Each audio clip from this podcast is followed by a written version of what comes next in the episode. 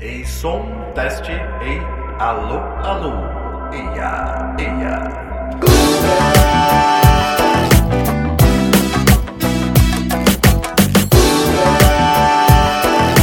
Clube da Música Autoral.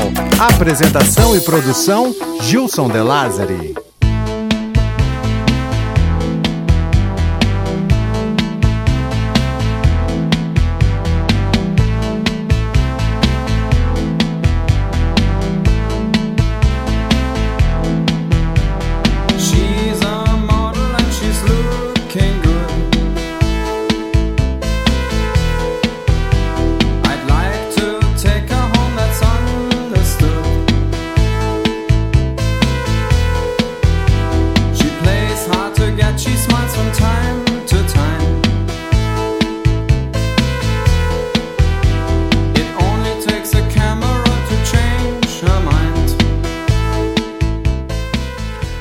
Sejam bem-vindos ao episódio 15. Ele marca a primeira metade da segunda temporada. Pouco a pouco, o Clube da Música Autoral caminha para se estabelecer na podosfera. Mas antes de tudo, ó, quero deixar um recado. A partir de hoje, o Clube da Música Autoral faz parte do Overcast, uma rede de podcasts que foge do padrão da podosfera, com programas de formatos diferentes e inovadores. O clube é o mais novo podcast da rede. Conheça mais em overcast.com.br. E é assim, com respeito e dedicação, que o Cocão e eu nos desdobramos e insistimos nessa missão que não se resume apenas em contar histórias e espalhar músicas boas. O clube envolve outras paixões. A música, claro, né? Ela nos salva todos os dias, mas dessa vez eu estou falando sobre podcasts. E como é pra mim lidar com essa história de ligar o microfone e sair contando histórias aí pra você? Olha, eu não me importo de ser sincero e confessar que eu sou um novato. O primeiro podcast que eu ouvi e me apaixonei foi o Bohemian Rhapsody do Café Brasil, e isso faz o quê? Pouco mais de um ano. O primeiro episódio do clube que eu gravei, o piloto, tá? Foi o Tears in Heaven, e faz o quê? Cinco meses. Hoje, quando olho para trás e vejo que já estou no 17º podcast do clube, cara, eu me encho de orgulho, sério. Para muitos pode até parecer pouco, mas para nós, né, Cocão? É uma grande satisfação. Digo isso pois sintetiza o meu lema, aquele que eu tento passar para os meus filhos, e é mais ou menos assim, ó. Se você vai fazer algo novo, qualquer coisa que seja, faça o melhor que pode. Pois mesmo que esse algo não dê em nada momentaneamente, sua dedicação lhe trará de volta coisas maravilhosas, reflexo do seu esforço. Vejam, por exemplo, o Overcast. É mais uma retribuição indireta de um trabalho bem feito. Mas tudo bem, eu te entendo, nem sempre estamos dispostos e acabamos fazendo por fazer, né? É, isso te torna uma pessoa mediana. Olhe para o lado. Estamos cercados de pessoas medianas. Seja foda, cara. Faça com paixão.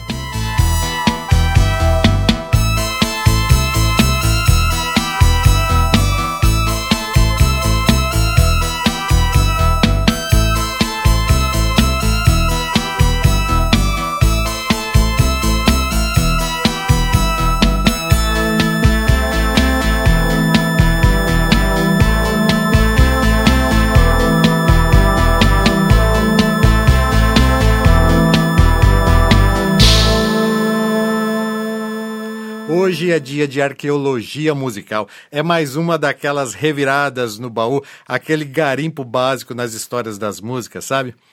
Hoje, no episódio 15, vou contar a história dos alemães, do Kraftwerk.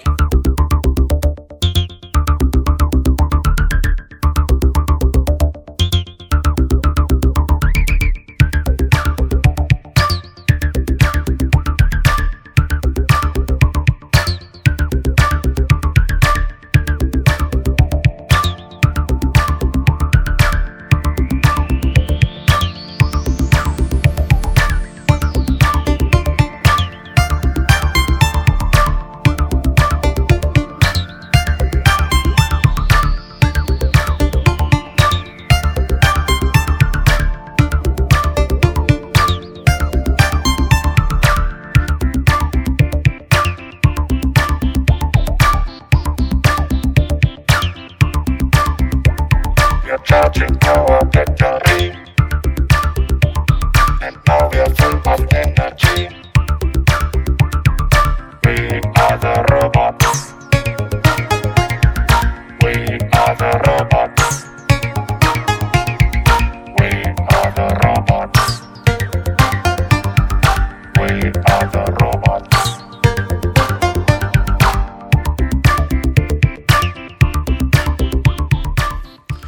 Você está acompanhando o clube nas redes sociais, né? Só para confirmar. Twitter, Facebook, Instagram e YouTube. Procure por Clube da Música Autoral e só de me seguir você já começa a fazer parte desse clube. Já deu uma olhada no site do clube? Lá tem todos os episódios antigos, as letras das músicas traduzidas, as playlists, a enquete de apoio, as transcrições dos episódios. Aliás, ó, Cocão mandou perguntar se tem algum voluntário aí que queira o ajudar nas transcrições dos novos episódios do clube. Se alguém tiver interesse em nos ajudar, é só acessar o site do clube e na página de contato mandar um e-mail para o Cocão, beleza? clubedamusicaautoral.com.br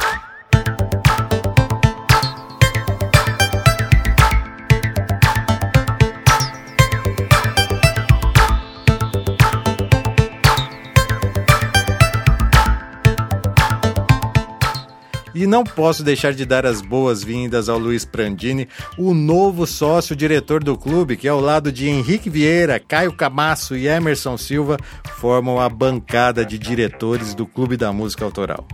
E olha, você também pode ser um sócio do clube, participar do grupo secreto, votar no tema dos próximos episódios e muito mais. Acesse clubedamusicaautoral.com.br barra assine.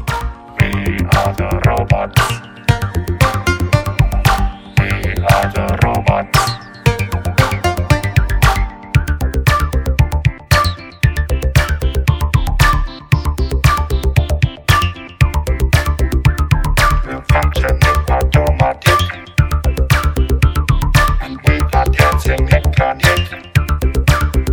É isso então, você gosta de música eletrônica ou não? Se não gosta, é pra você mesmo que eu dedico esse episódio do clube. Pois as chances de você acabar esse podcast com vontade de ouvir música eletrônica será grande. E antes de começar, ó, mais um pequeno aviso. Se eu já vacilava um pouco nas pronúncias do inglês, imagina nas pronúncias alemãs. Ai meu Deus, vamos nessa. Chucrutes! Clube da música. Autoral. O Kraftwerk foi fundado na Alemanha, mais especificamente na cidade de Düsseldorf, no ano de 1970, por Florian Schneider e Raif Ritter. Eles estudavam juntos em um conservatório musical, isso na segunda metade dos anos 60, época em que surgia na Alemanha uma cena musical alternativa influenciada por quem? Por quem? Hã? Hã? Por eles, né? Pelos Beatles.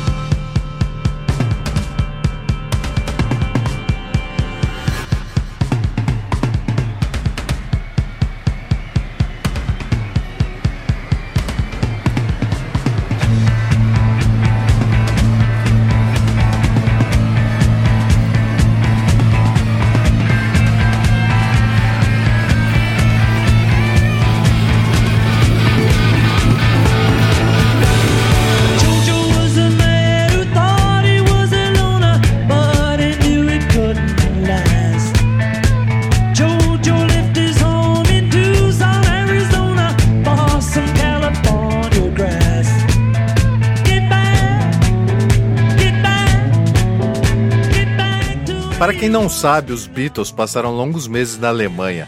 George ainda era menor de idade nessa época. Foi lá que desenvolveram o senso musical em conjunto. Logo que a Beatlemania conquistou a Europa, também influenciou a nova cena rock alemã, pois como já disse em outros episódios, Beatles marca o início das misturas de estilos derivados do rock. Na Alemanha, o novo estilo foi denominado Krautrock. get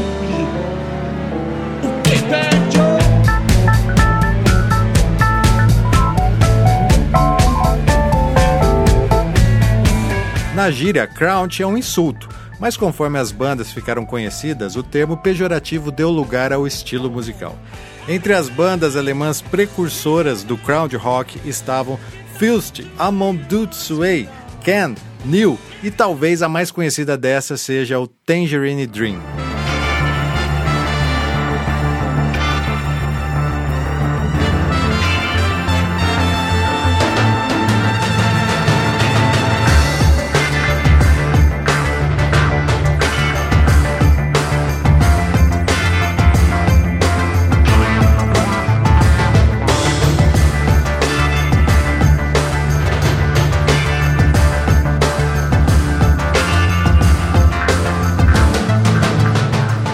Mas voltando aos dois garotos alemães que haviam acabado de sair do conservatório. Florian Schneider se especializou como flautista e violinista, enquanto Raif Ritter como pianista.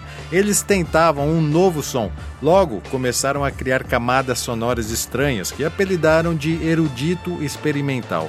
Dá uma ligada como era o som deles em 1969.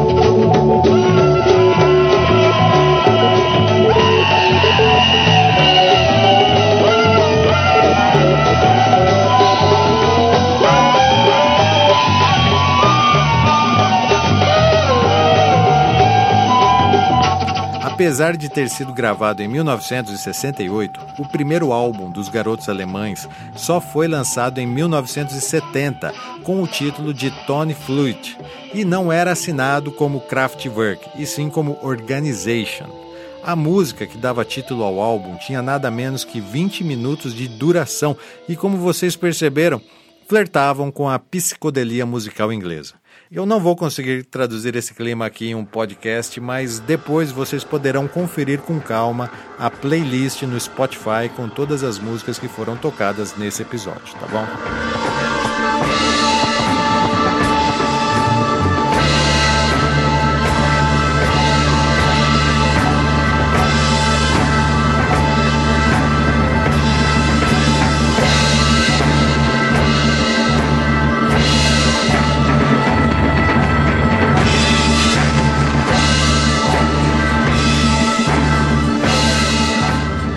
Apesar do disco ter sido assinado como Organization, acabou sendo incluído na discografia do Kraftwerk. Ó, se um dia você se deparar com esse LP perdido em algum sebo, saiba que ele pode valer até 10 mil dólares. Tony Flute.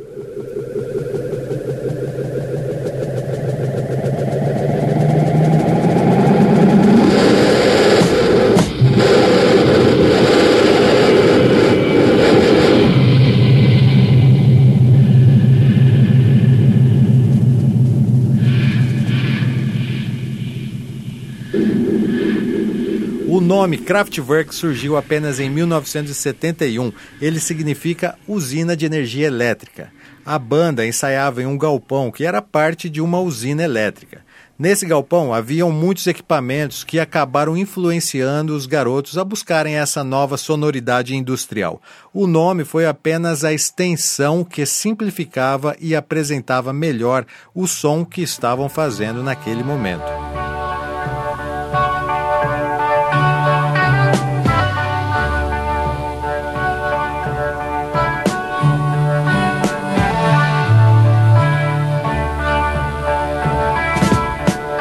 Ainda durante a gravação do primeiro disco, a dupla conheceu Connie Plank, um produtor musical alemão também conhecido como o mago da música eletrônica. Na época, Connie gravava a maioria dos sucessos do mercado fonográfico alemão e ficou famoso também por desenvolver projetos acústicos que foram aplicados em estúdios do mundo todo. Connie, ao lado de Raif e Florian, lançaram em 1970 o segundo disco da dupla, primeiro com o nome Kraftwerk.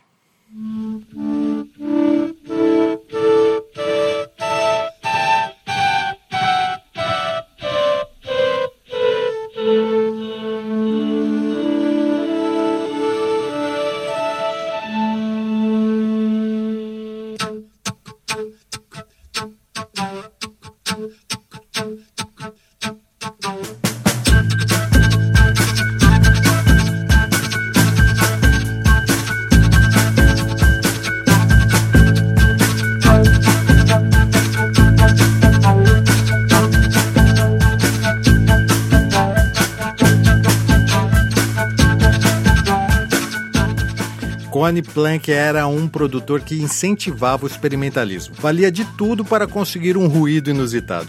Eu, sinceramente, não consigo imaginar discos com músicas desse tipo sendo bem-sucedidos. Mas enfim, era um momento muito louco para a música e pesquisas sonoras eram valorizadas e incentivadas.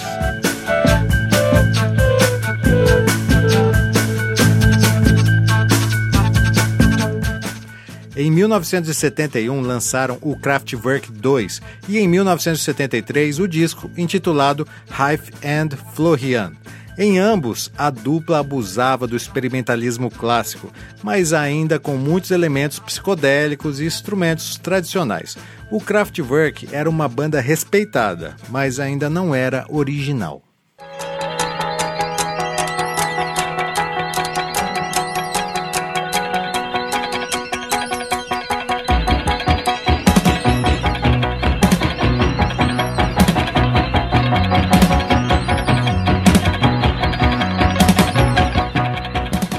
Então, em 1974, aconteceu a mágica do Kraftwerk.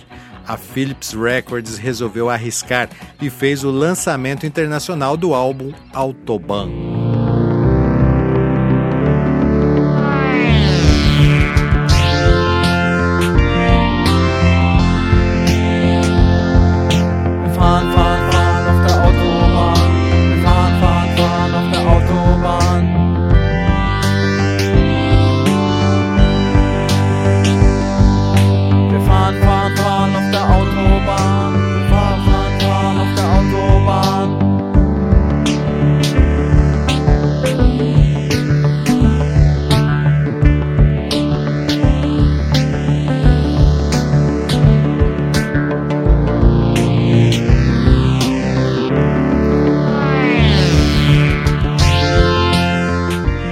Autobahn teve seu conceito baseado em estudos de ruídos das rodovias alemãs. Esse disco é marcado por Moogs. Para quem não sabe, Moogs são os primeiros sintetizadores sonoros montados com teclas. Ele lembra um piano e no futuro ficou conhecido também como teclados, keyboards. Os Moogs foram inventados por Robert Moog e chegou nas lojas em 1964, ainda no formato monofônico, ou seja, emitia apenas uma nota por vez. O aparelho musical lembrava uma central telefônica com cabos à vistas que eram plugados e desplugados em um painel frontal para assim variar a sonoridade de acordo com o gosto do músico que operava. Olha que bagulho louco. Em 1974, Robert, já com a sua empresa, a Moog Music, lançou o famigerado Mini Moog, um modelo polifônico de fácil mobilidade. O Mini Moog ficou famoso no mercado principalmente por ter sido usado no disco Autobahn do Kraftwerk, onde os alemães abusam do som do Mini Moog, pois era o que tinha de mais moderno em termos sonoros na década de 70.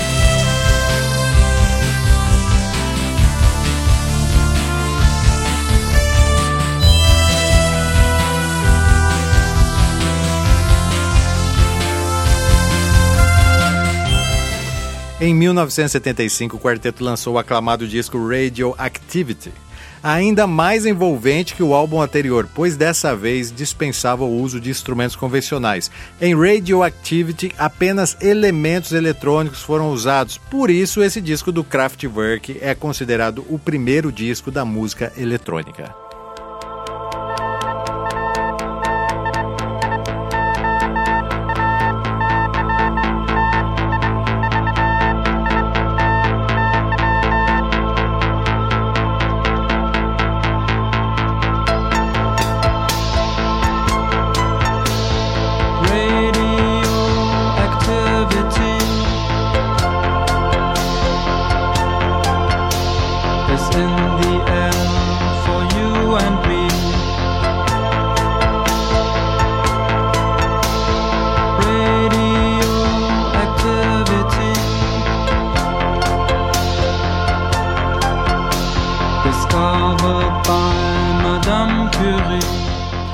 Nesse disco que o Kraftwerk pela primeira vez sintetizou a voz robótica que viria a se tornar a sua marca registrada. Eles chamaram de The Voice of Energy.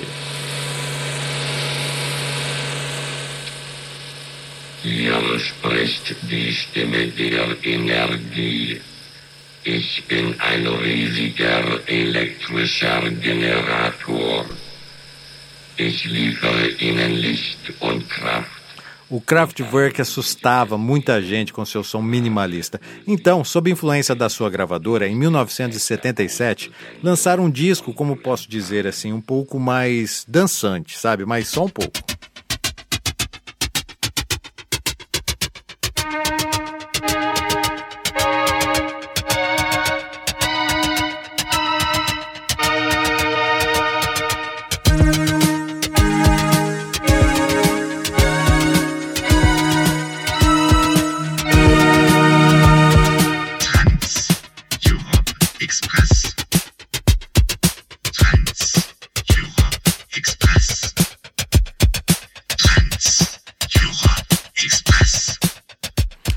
Trans-Europa Express é o sexto álbum dos alemães, já de olho no mercado mundial. As letras de uma mesma música eram cantadas em inglês, francês e alemão, o que veio a se tornar uma característica do Kraftwerk. Nessa época, David Bowie e Iggy Pop estavam na Alemanha, tornaram-se amigos da banda e chegaram a trocar composições. Esse disco também marca o reconhecimento da banda como celebridades da música. Em acordo interno, os integrantes resolveram abdicar das drogas e bebidas. Segundo eles, operar sintetizadores ao vivo era algo muito complexo e qualquer variação da realidade seria desastrosa para a música. O Kraftwerk era diferente até nisso. O som era louco, mas eles eram caretas, numa época onde todos os músicos eram loucos. Even the greatest stars discover themselves in the looking glass. Even the greatest stars discover themselves in the looking glass.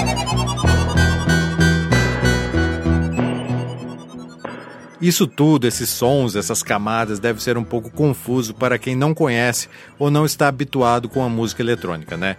Eu sei, afinal, o Kraftwerk era algo totalmente experimental, tanto que soa experimental até hoje. Imagina na década de 70. Então, pensando em você, cara ouvinte do clube, que como eu gosta de boas histórias, vou voltar um pouco essa fita para te contar a origem da música eletrônica.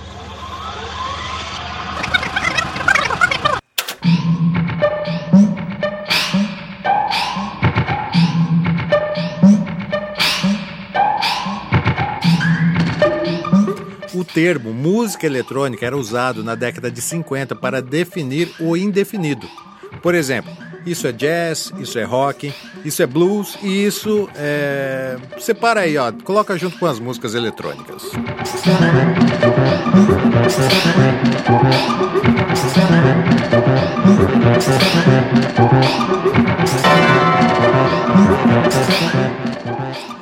A primeira emissão de um instrumento eletrônico foi assustador. Se liga, ó.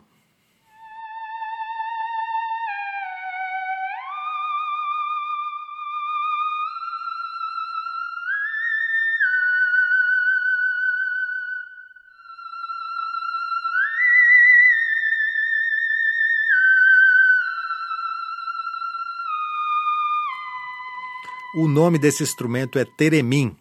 Você provavelmente já ouviu em algum filme de ficção científica dos anos 50 e 60, mas o teremin é bem mais velho que isso. Seu inventor, o russo Leon Teremin, patenteou o lançamento no mercado em 1920. O teremin tem duas antenas e usa o princípio do heteródino para gerar o sinal de áudio, uma espécie de campo magnético que reage de acordo com a aproximação das mãos. Não existe ainda um instrumento mais futurístico que o teremin. Com a mão direita, você muda a tonalidade e com a mão esquerda, a intensidade do som. É louco demais, cara.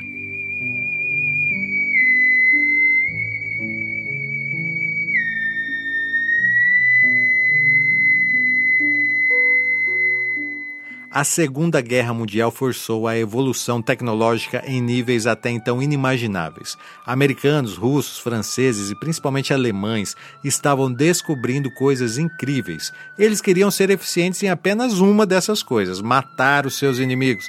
Mas felizmente também evoluíram a tecnologia que mais tarde foi inserida em outros campos, como na música, por exemplo. Em 1950 nasceu o termo música eletroacústica. Ele designa instrumentos acústicos já gravados, cujas gravações podem ser manipuladas, combinadas, montadas e superpostas. Muitos engenheiros, músicos e cientistas contribuíram com essa evolução, mas a brincadeira ficou séria mesmo quando o francês Pierre Schiver criou o conceito de música concreta, quando ao invés de usar instrumentos convencionais, passou a gravar sons inusitados, ruídos e o que mais lhe desse na telha.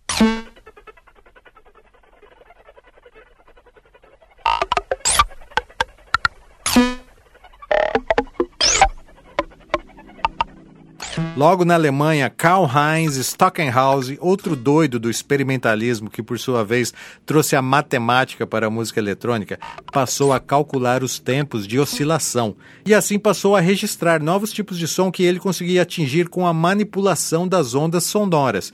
Ele as catalogava.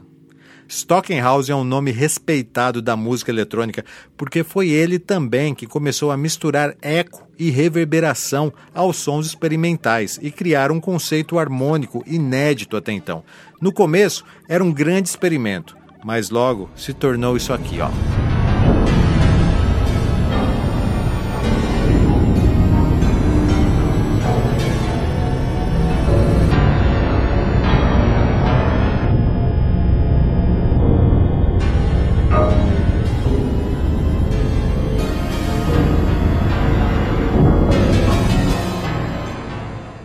Logo, esses conceitos eletrônicos foram sutilmente aplicados em músicas comerciais. Essa que estamos ouvindo é Popcorn, a qual dizem ser a primeira música eletrônica gravada em um disco comercial.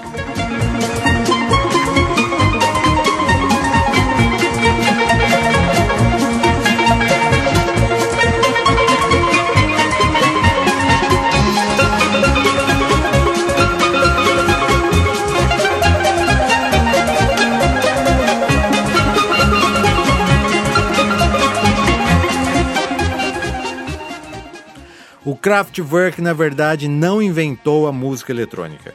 Eles a propagaram, assim como os Beatles fizeram com o rock. É muito comum ouvirmos a frase Kraftwerk é mais importante que os Beatles. Isso, na verdade, é uma provocação criada pelos produtores de música eletrônica que consideram a evolução do Kraftwerk mais relevante que as dos Beatles. Eu discordo, mas enfim.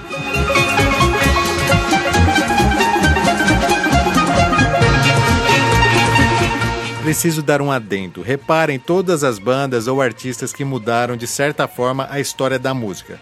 Todos tinham um diferencial em comum, um conceito, uma identificação que os diferenciavam. No Pink Floyd era a psicodelia de Sid Barrett, nos Ramones as jaquetas de couros e as calças rasgadas, né? Elvis Presley tinham suas danças envolventes, certo? A identidade visual é algo importantíssimo para qualquer banda que quer sair do anonimato. E o Kraftwerk sabia disso. O som deles era novo, às vezes repulsivo. Como criar também um aspecto visual que os representassem? Pois bem, caros amigos do clube, chegamos ao momento em que vai rodar a vinheta do clube, pois agora lhes apresento The Robots, o tema do episódio 15 do Clube da Música Autoral. Clube da Música Autoral.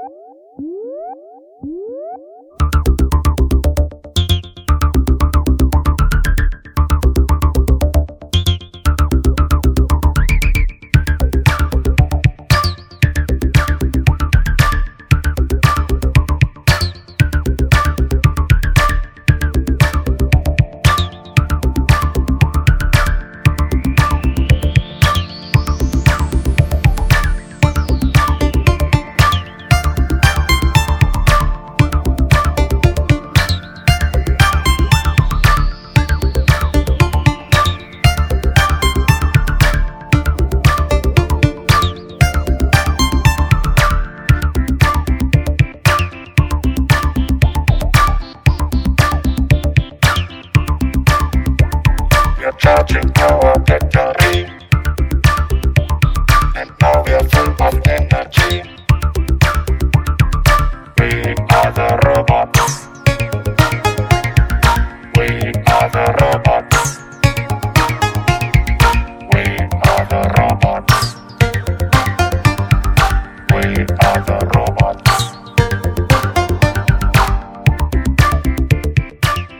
Até 1978, o Kraftwerk soava como homens, pessoas normais que tocavam músicas que expressavam sentimentos humanos. Eu disse até 1978, pois então fizeram a revolução quando o tal do conceito nasceu. No disco The Man Machine, eles se transformaram em robôs. We are the robots.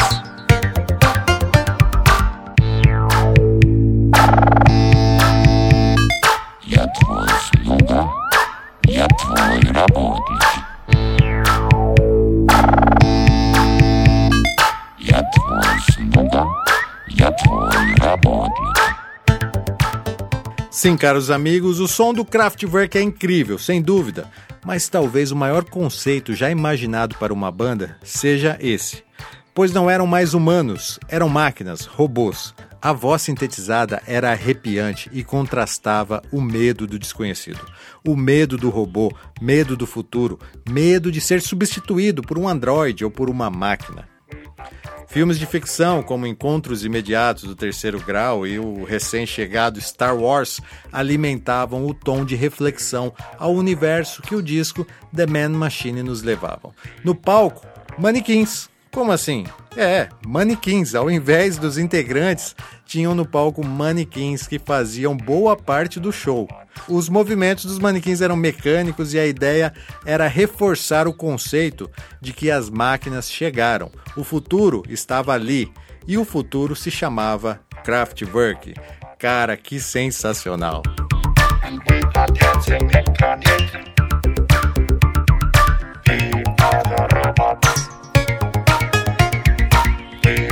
are the Era apenas 1978. Eu nasci em 78, mas poderia ser hoje. O Kraftwerk ia para as coletivas de imprensa com ares robóticos em suas feições. Seus movimentos era tipo do Robocop, sabe? Eles estavam encenando na vida real e levavam o conceito tão a sério que logo movimentos religiosos começaram a persegui-los, os acusando, claro, de possessão demoníaca, né?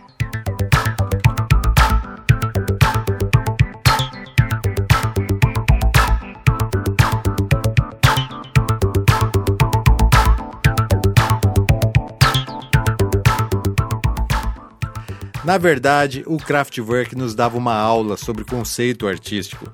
Poucos conseguiram impactar como eles.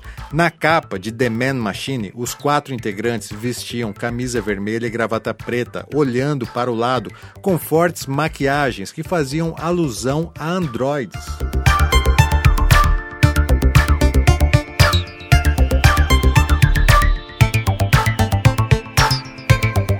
Originalmente, em alemão, essa música se chama Die Roboter. E na letra, os robôs diziam: Eu sou seu escravo, eu sou seu trabalhador. Nós estamos funcionando automaticamente. Nós somos robôs. Até hoje, quem ouve se sente hipnotizado e envolvido pelos robôs do Kraftwerk.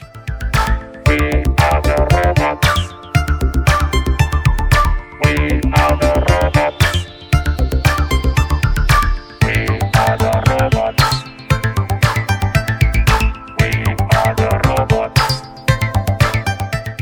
Como eu disse, o Kraftwerk não inventou a música eletrônica, mas eles transformaram a música eletrônica, que após eles assumiu esse conceito que hoje é automatizada, independente e, por que não dizer, controlada por um robô. Sim, por que não? O robô é o computador e pode ser tão bom quanto pessoas executando instrumentos tradicionais. Após The Man Machine, o Kraftwerk lançou mais um disco em 1981 que era a concretização da profecia robótica. Em Computer World, a máquina vence. Os robôs dominam e, pela primeira vez, assuntos como o envolvimento afetivo através de redes complexas de computadores são mencionados. Com esse tema polêmico, simultaneamente chega nas lojas os primeiros computadores pessoais, os famosos IBM PC. Cara, que coincidência louca. Boing, boom chuck. Boing, boom chuck. Boing, boom chuck. Boing, ping, boom chuck, ping. Boing, ping, boom chuck, ping. Boing, ping, boom chuck, ping.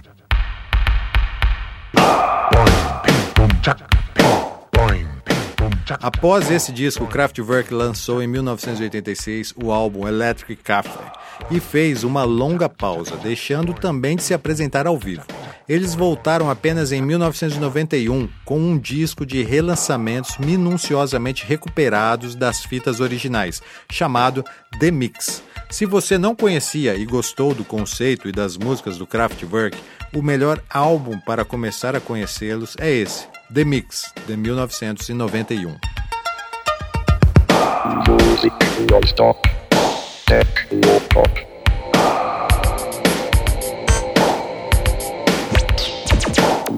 Music non-stop.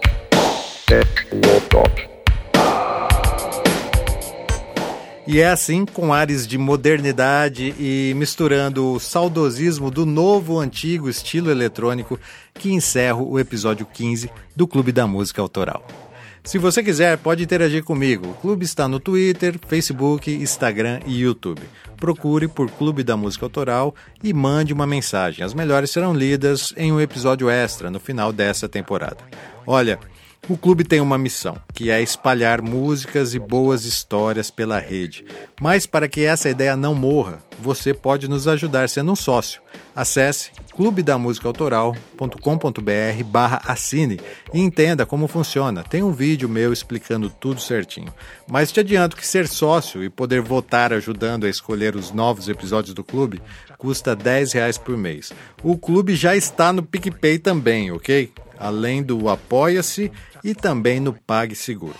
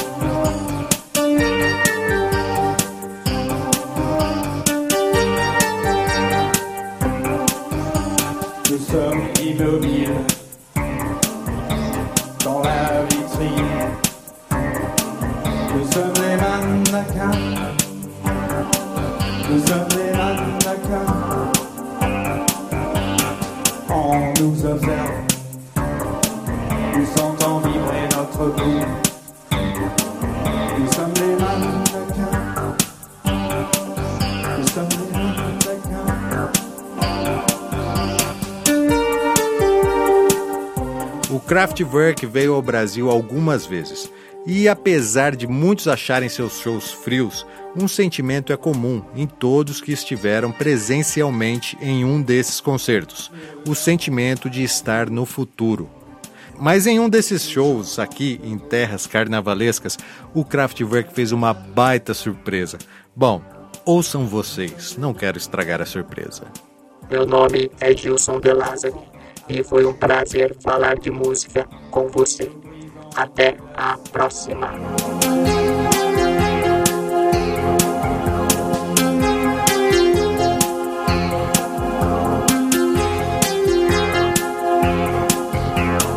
Nós saímos e passeamos na cidade.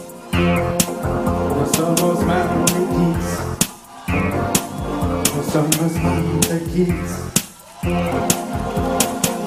Vamos